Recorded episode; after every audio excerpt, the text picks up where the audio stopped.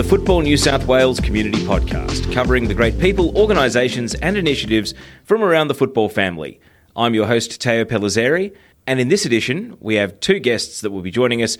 The COO of the Northern Suburbs Football Association is Adam Cloughton. Adam, great to have you on the podcast. Yeah, great. Thanks for having me, Teo. And also joining us is Trevor Huxley, the club changer. Trevor, have I got your title right off the top, first and foremost, here at Football New South Wales? Thanks for the introduction. Uh, it's technically program manager of club development, but we work on the club changer program, so that's accurate enough. Excellent. We will be talking to both of you as part of this discussion. Uh, Adam, before we get into what Trevor does, let's start with your organisation. Tell us about your role. Uh, how many staff are there at uh, the Northern Suburbs Football Association, and uh, where does your role sit within that organisation? Yeah, so um, work for the Northern Suburbs Football Association. So currently have around twelve full time staff and a few part time staff as well in the in the coaching department. So yeah, probably over the last five years or, or even 10 years, pretty much kind of doubled the number of like staff that we have involved. Uh, the northern suburbs kind of spans the, the region from North Sydney to, to Brooklyn, and it's kind of wedged in between uh, MWFA and, and Northwest Sydney. So, how many, you mentioned uh, the evolution of the number of staff. How long have you been uh, with uh, Northern Suburbs Football? yeah, so I was probably brought in with the kind of start of that evolution as we kind of did expand our, our resources. So I've now been involved at NSFA for, for seven years. So I've been there for, for quite a long time and uh, initially started in a, a com- competitions coordinator role uh, with my main focus being mixed MiniRoos, junior girls and, and women's football. Excellent. Well, let's talk about uh, some of those changes and new initiatives and implementations over the years that have given your players a better experience. Um, tell us about some of the things that have been introduced, be them competition changes, age group shifts, providing uh, different forms uh, to traditional outfield football. Give us some of your highlights that have been going on in the association.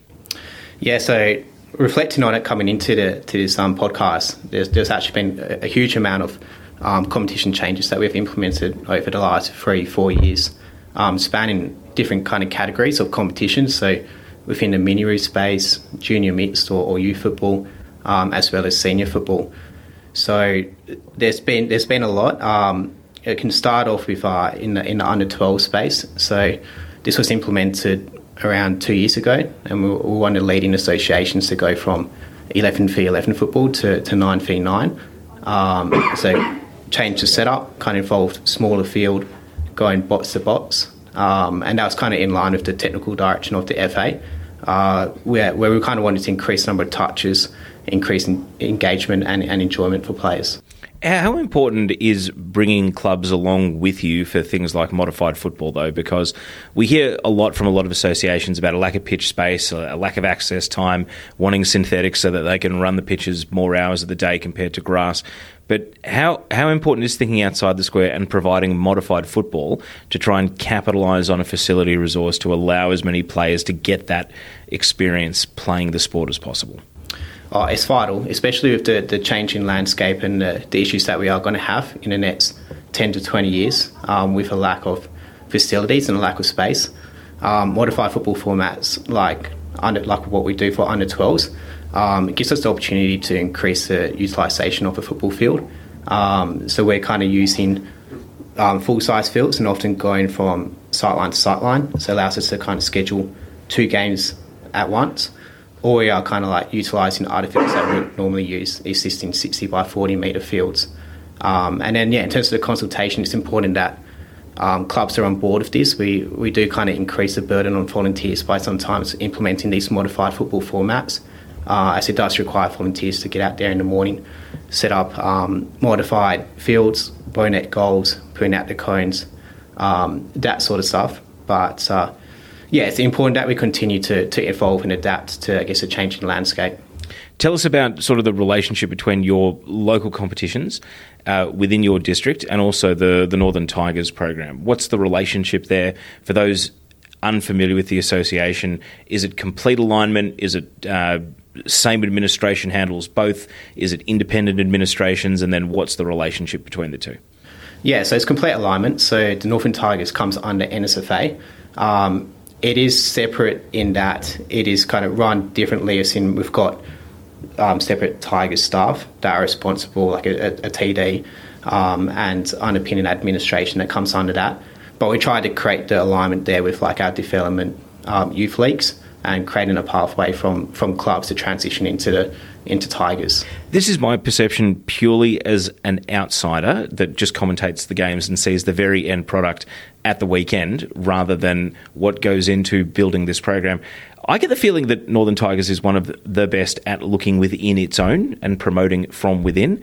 Am I misguided in that, that once you get to the top of the NPL pyramid, you've just got to recruit from anywhere and be as competitive as possible? Or is it actually reflected in where your players have come from that you are promoting from within?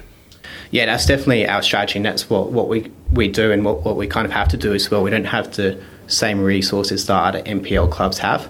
Um, so it's really important that we have that pathway for local clubs to promote players to, to Northern Tigers. Trevor, and we you- have that catchment. Sorry, Trevor, you've got some insight into this as well. Yeah, look, speaking as I guess a club president, we have, I think we've had three kids get selected this year, and that's been tremendously exciting. And I think that's the end goal. You know, we do SAP and we do Dev so that these kids can progress along the pathway, and that's three kids that are success stories for us as a club. So that's definitely working. Just for the benefit of our listeners, which club is that? Uh, Berowra Football Club. Right. And that's great to hear. That's the, I guess, same mindset that majority of the club presidents do have is that they don't want to keep these players for themselves. They want to pa- pass them on to, to Northern Tigers and encourage them to, to try out for, for our, t- our club. Uh, I'll get both your perspective on this though, then, because you know, while it is important to be represented and to represent your community, sometimes the the grim reality of you know winning titles, avoiding relegation means that you, you can either you ha- sometimes you have to make a choice between results and being true to who you are and where you're from. So, how much does it mean to both of you that the Northern Tigers, to a large extent, have been able to achieve both success, but also remaining true to their member clubs that feed the players up that pathway? I think speaking from a club level, our attention is really important. So keeping players at Berowra and progressing through the pathway, and then eventually, if they're getting picked up by Tigers, who also have a high, you know, high retention rate, that's part of what we do. That's part of our culture. Is we want to develop our own players. Our men's Premier League's very strong. I believe we won the league with 95% homegrown players, and we try and do that throughout the whole club. And I would also add that while it's in the youth stage, like clubs may lose players to Tigers. Um, when it does get to, to first grade, a lot of players from 20s don't necessarily make the cut into the first grade team. And what we do notice that a lot of players that don't make that transition into the first grade team, they go back to their local club. So that may well have been the case with Berowra Football Club with some, some of the players coming back from the NPL system. Let, us skip ahead from senior football about 10 to 20 years. Tell me about some of your overage competition initiatives, what you've introduced, and what need that is satisfying for some of the super veterans and, and even beyond super veteran age players of your association.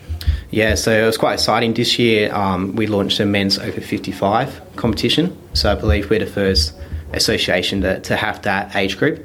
And that just came from existing demand. Like we've got that kind of demographic where there's a lot of players. I think it's almost around 500 players that are 55 and older that play in our competitions. 500? That's extraordinary. Yeah, it's, it's significant. And we previously did try to roll out a modified format for it. Um, so thinking along the lines of 9v9 half field.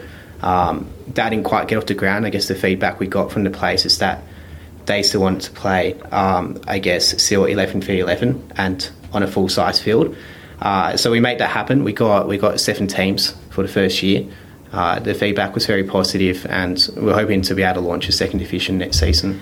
So I, I imagine this must be a, an untapped. Do you think it's unique to your part of the city and the demographics that are living in the suburbs within, or do you think this is potentially something that's untapped in more associations and perhaps um, it, yours were the ones that have been the, the market leaders speaking out and creating that demand?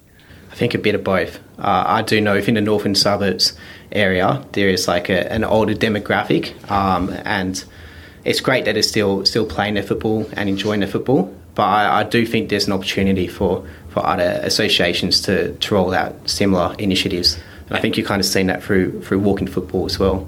My understanding is you're going to be looking at something similar for women's um, uh, veteran age competitions as well. Yeah. Is that going ahead or is it still in the planning stage for next season? So, so it's going ahead. So we've announced it. It's, it's been in the pipeline for probably the last three years now, uh, where we've had more and more of our women's over 35 cohort be 45 plus. Um, and then I guess the challenge for us is do we have enough players to be able to sustain, I guess, two new competitions, which is what we're establishing next year.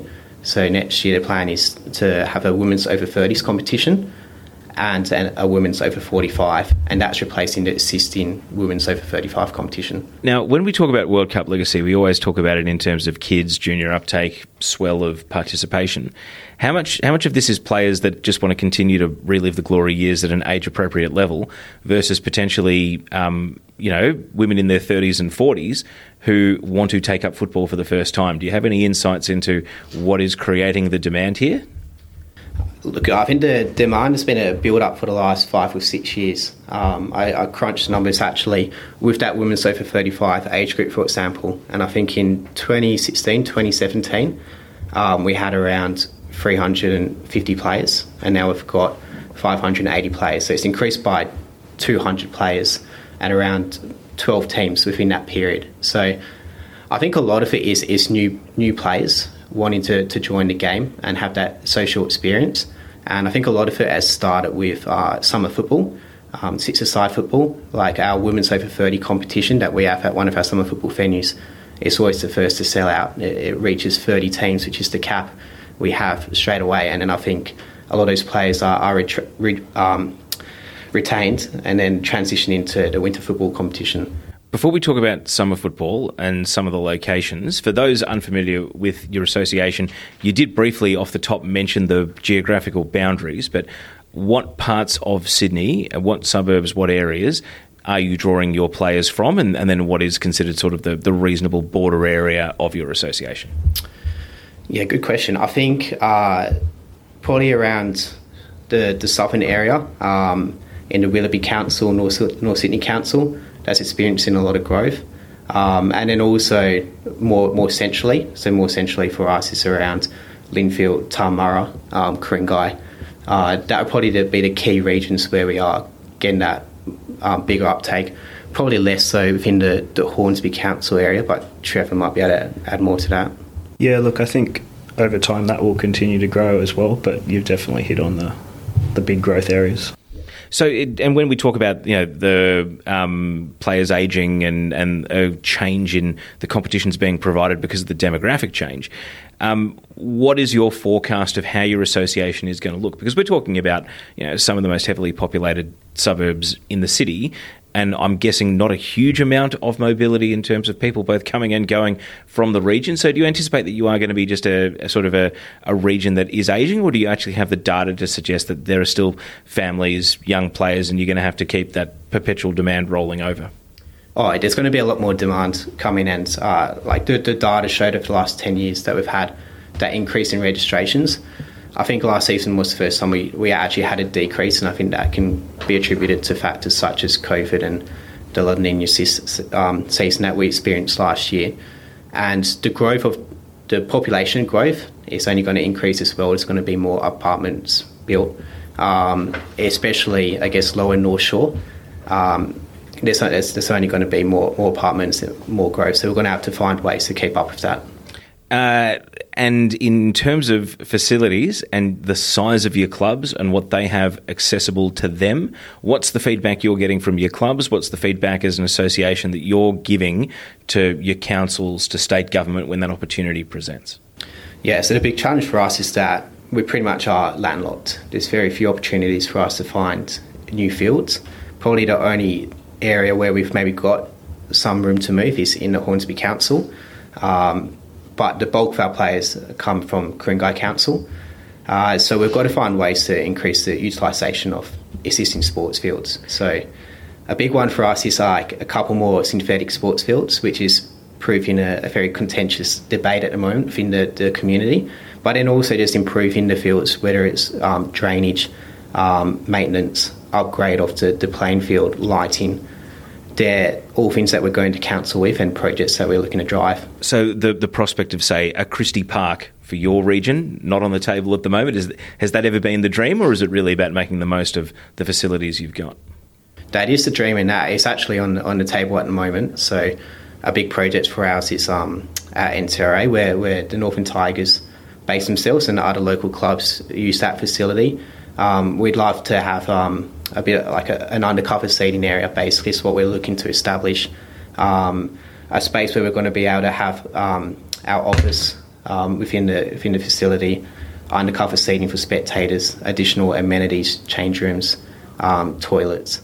Okay, so, so it's good. There's, there's progress. It's, it's, not like it's not like there's complete stagnation. There is actually the prospect of of building on top of what is already there. Yeah, so that that's using a current facility, and I guess um, increasing increasing the I guess capacity that we have, then providing a, a venue that's comfortable for female footballers in particular. So we've been awarded um, grant funding for that, uh, and we're hopeful to be able to start construction next year. So, speaking of North Turramurra, it is one of the places where summer football takes place. Let's loop around back to it. You mentioned the demand for it. We are um, a month away from proper summer starting, but we've had a few warm days already. Uh, tell us about summer football. How is it provided? Where is it provided? And how many participants have you currently got on the go? Yeah, so summer football is something that's significantly increased over the last five years as well. It's almost doubled in numbers. Uh, so we've got around 420 teams, uh, which is equivalent to around over 3,500 players. And we're based, we use four different venues across the association. So we try and provide a venue um, for all of our members to, to be able to utilise. So NTRA is one of those venues where we use twice a week. We also use um, Blackman Park in, in Lane Cove, Mills Park in uh, in Hornsby, and Gore Hill in St Leonard. So I feel like we've got a, a, good catchment of the region, and, and that's grown from around 200 teams um, back in 2017. So that brings us uh, to the end of segment one. We're going to bring Trevor in a bit more prominently in segment two. But Adam, thanks for the rundown of how things are going for now, and uh, we will tick off some other very important big picture talking points and also how they affect the Northern Suburbs Football Association in segment two, coming up next. Welcome back to the Football New South Wales Community Podcast. We've got two guests on this edition Adam Cloughton, the COO of the Northern Suburbs Football Association, and also Trevor Huxley, the Program Manager of Club Development at Football New South Wales. Trevor, as we bring you in a little bit more prominently, firstly, how long have you been in this role and how long have you been at Football New South Wales? So I've probably been in this role close to nine months now, and this is my second role here at Football New South Wales. I initially started a couple of years ago in the community space, and I also did some registration support prior to that. You mentioned that you're a president at Berowra. How long have you held that title as well? So probably about a similar amount of time that I've been here, eight or nine months. So started that earlier in the year, um, and yeah, that's been, uh, I guess, rewarding and challenging in equal measure club uh, club administration, sports administration, always been your background, or is this uh, a career change represented for you coming into Football New South Wales as well? So I guess I've always been passionate about football. Football's kind of given me a lot of my best friends, a lot of a lot of positive experiences. So you know, getting onto a club committee and being part of Football New South Wales you know, Football Australia, working within with Northern Suburbs as well in various roles. As you know, I've been extremely lucky to do that and to kind of give back to the sport that's given me me so much. And um, for those of you, uh, for those of our listeners trying to place you within Football New South Wales, uh, whose department are you in, and, and sort of who are some of the staff in your orbit? So I work in the community football space. Um, Aaron Dibden is my manager. I work with Annabelle Meadley, who's the inclusion and diversity coordinator uh, KP who looks after schools, and Jamie as well. Alongside me is also Nathan, who's you know, there's two of us doing our role. We have 30, 31 odd associations, so we split those in two. So he comes into that as well with me. Very hands on, literally providing the game. Um, how much are you enjoying the challenges that that represents, though? Given that you've got, you, I imagine you've got pretty uh, detailed understanding and sort of uh, relationships with the clubs at the coalface of literally providing the sport to thousands of people. Yeah, I think it kind of places me in a unique spot. Um, I can go to clubs meetings, presidents' workshops, and I can understand those clubs. I can speak to what they're experiencing, and we can have great conversations about you know, what they're doing and what others are doing that's working well. You know, in any given you know, president's workshop or the like, there's probably one club that's already solved a problem that another club is experiencing. So honestly, facilitating those conversations is a big part of this role. Is you know, supporting the clubs in spaces that there's traditionally not been a whole lot of support, and that's really critical. They're the, the lifeblood of our sport. We've got to we've got to do more. So that segues quite nicely uh, into Club Changer. Tell us about the origin of this program and exactly what it is.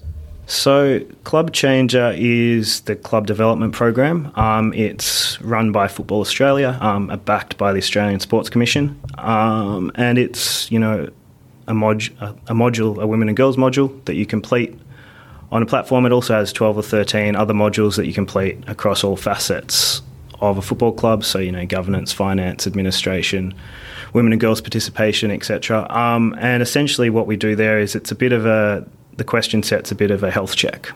And so clubs will complete this, um, and from there we offer some guidance and some support on an action plan. We align with the associations on what they're trying to do with within that space within the association, and essentially we're, we're trying to drive a bit of club development within these clubs to show that their support and guide them towards resources and the people that can support them at varying levels within the association or the member fed as well.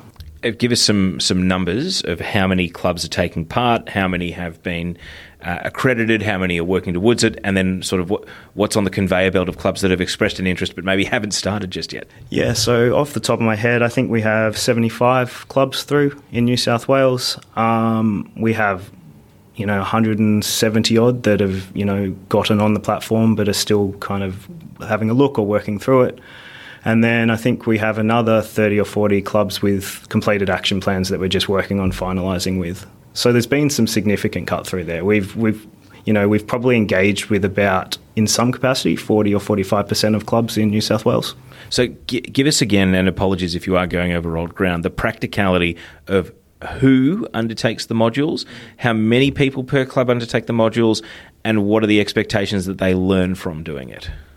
So I guess the modules themselves, you know, you want the women and girls champion or coordinator within a club to probably head up that, but you know, a club president or a secretary or anyone best placed can complete you know modules that are of interest to them. So anyone on the club within the club committee can jump on and do that. You know, a treasurer might find the finance module quite helpful if they're a new treasurer, and we can point them towards more experienced treasurers or our finance team here as well.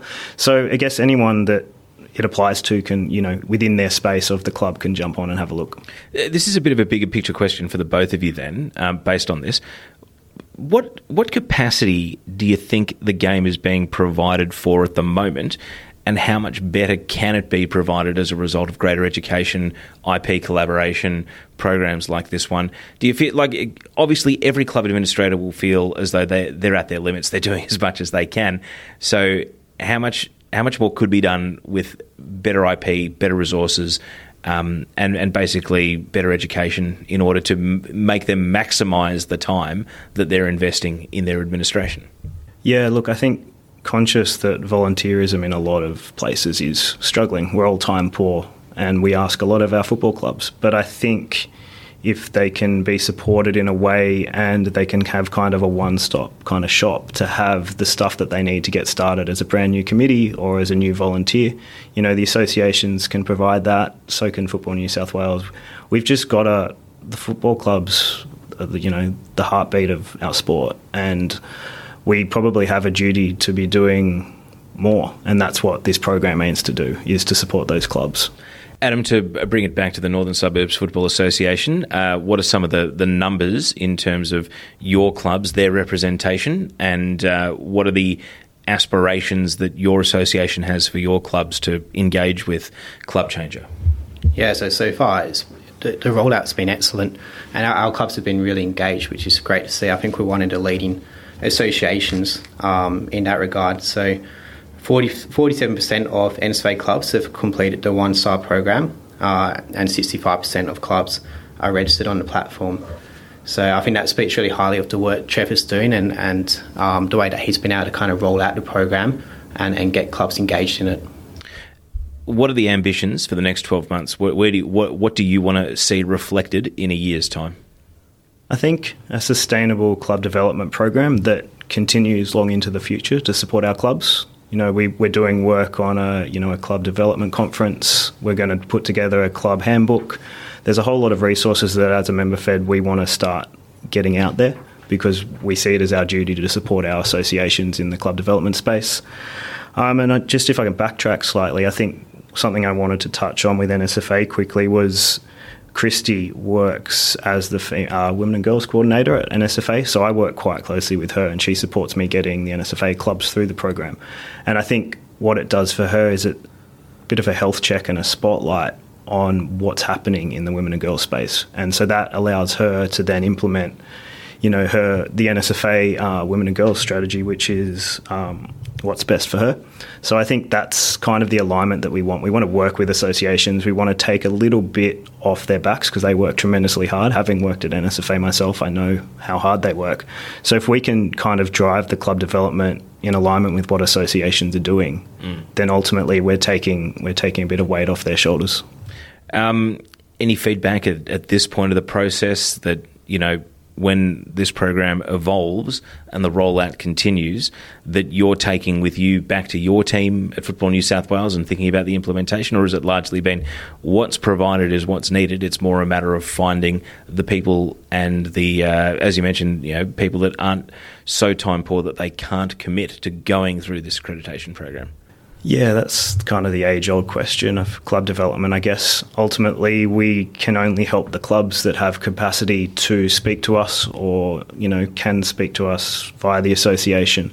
So there's a lot of, we're conscious that there's a lot of clubs out there that we might not ever hear from because they're, you know, one or two person band kind of thing. So we can, we can try and reach them, but if you if you're running a club and you're an individual or there's two of you, you are probably not going to have time to talk to us, which is just the sad reality of where volunteerism is at the moment. So we want to we want to try and do what we can, and hopefully one day they do have capacity to to get involved with the program. But at the end of the day, they've got to keep their football club running. And from a Northern Suburbs Football Association point of view, um, this program, as you say, there's been pretty big uptake so far, but club development broadly and what your association provides to its clubs, where, would give us a bit of a health check of where that's at, and again, some of the feedback that you're receiving from your clubs about what they want to see reflected in what the association provides to them. Yeah, so I think coming back to what Trevor says, it's just uh, I think it's the role of the association and Football New South Wales to make to ease the burden on volunteers and to make things as easy as possible and to, to provide the resources um, for volunteers. So I guess that's that's exactly what we're looking to do. We're trying to help clubs in, in all capacity, whether it's marketing, uh, social media, and, and, comms, or the rolling out of, of, of, different programs. So we might leave the, the formalities of the conversation there, but there's one sort of uh, it's a little bit more theoretical a question I, I wanted to finish with because uh, when, when I worked in um, football administration, often I would be having conversations with people in similar roles to you about how, and I was coming in from it from a media point of view, how clubs presented themselves to the outside world. And I always used to, you know, use the example of if it was a, a Socceroos or a Matildas match, a kid watches, they go to their parents, they say, I want to play. They might Google soccer, they might Google their local suburb, they might put the word club in there. And if it's a parent of a kid that's, you know, come home from school or has watched the Socceroos and the parent has no connection to the game, that first impression from the first Google search is so important. And it used to wind me up so much to open up a club website in 2015 or 2016 and see that they hadn't updated their office bearers or contact details since 2011 or 2012. That first impression it, look, it is a bit superficial on my part, but it used to it used to really bug me, and I guess you know, you guys are, deep in the weeds of what makes a successful club, of what allows a functional financial club to provide football. But but come with me on the superficial level here. Where where am I at with my concerns about that first impression of how a club portrays itself to the newcomer and to the outside world? So I think you know a lot of clubs do have a lot of work to do there, but again, you're asking volunteers who might not necessarily have the skills or the skill set to be updating a website or completely redesigning one. And that's just the reality we're in. I'm sure we could go through the NSFA websites and go, there's some fantastic ones and there's some ones that haven't been touched in so long.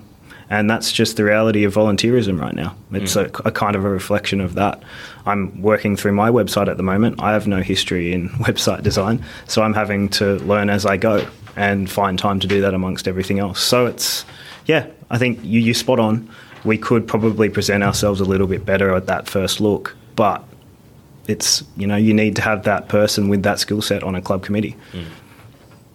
Yeah, great. I think it's about NSFA providing guidance for, for those clubs. So I guess providing them with um, what I guess the structure or makeup of a committee should look and what sort of roles and positions you should have.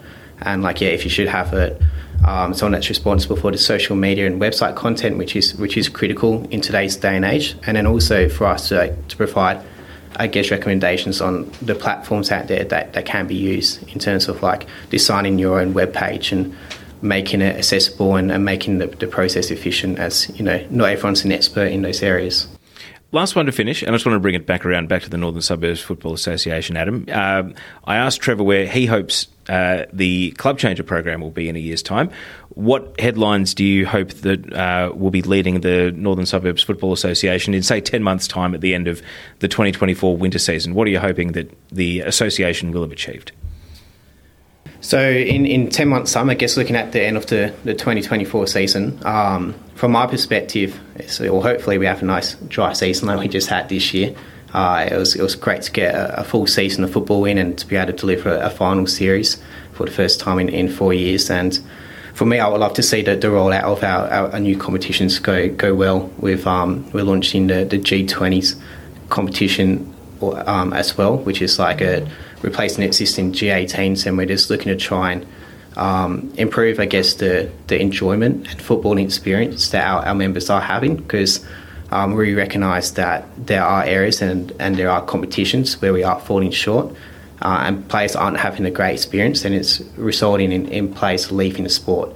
So for me, um, yeah, particularly in the female football space, it's um, yeah the, the, launch of the women's 30 and, and women's 45 competition, hopefully getting uh, a minimum of two divisions in, in each age category, um, and the G20 competition having having two divisions and having a development league in, in that division as well. So, uh, yeah, they're, they're the two main things for me all the best. Good luck with all the initiatives. I am fascinated by these overage competitions and particularly the demand of the numbers. So I hope that you you are rewarded as an association for listening to your members and for providing them football in, in that format and all the best with it.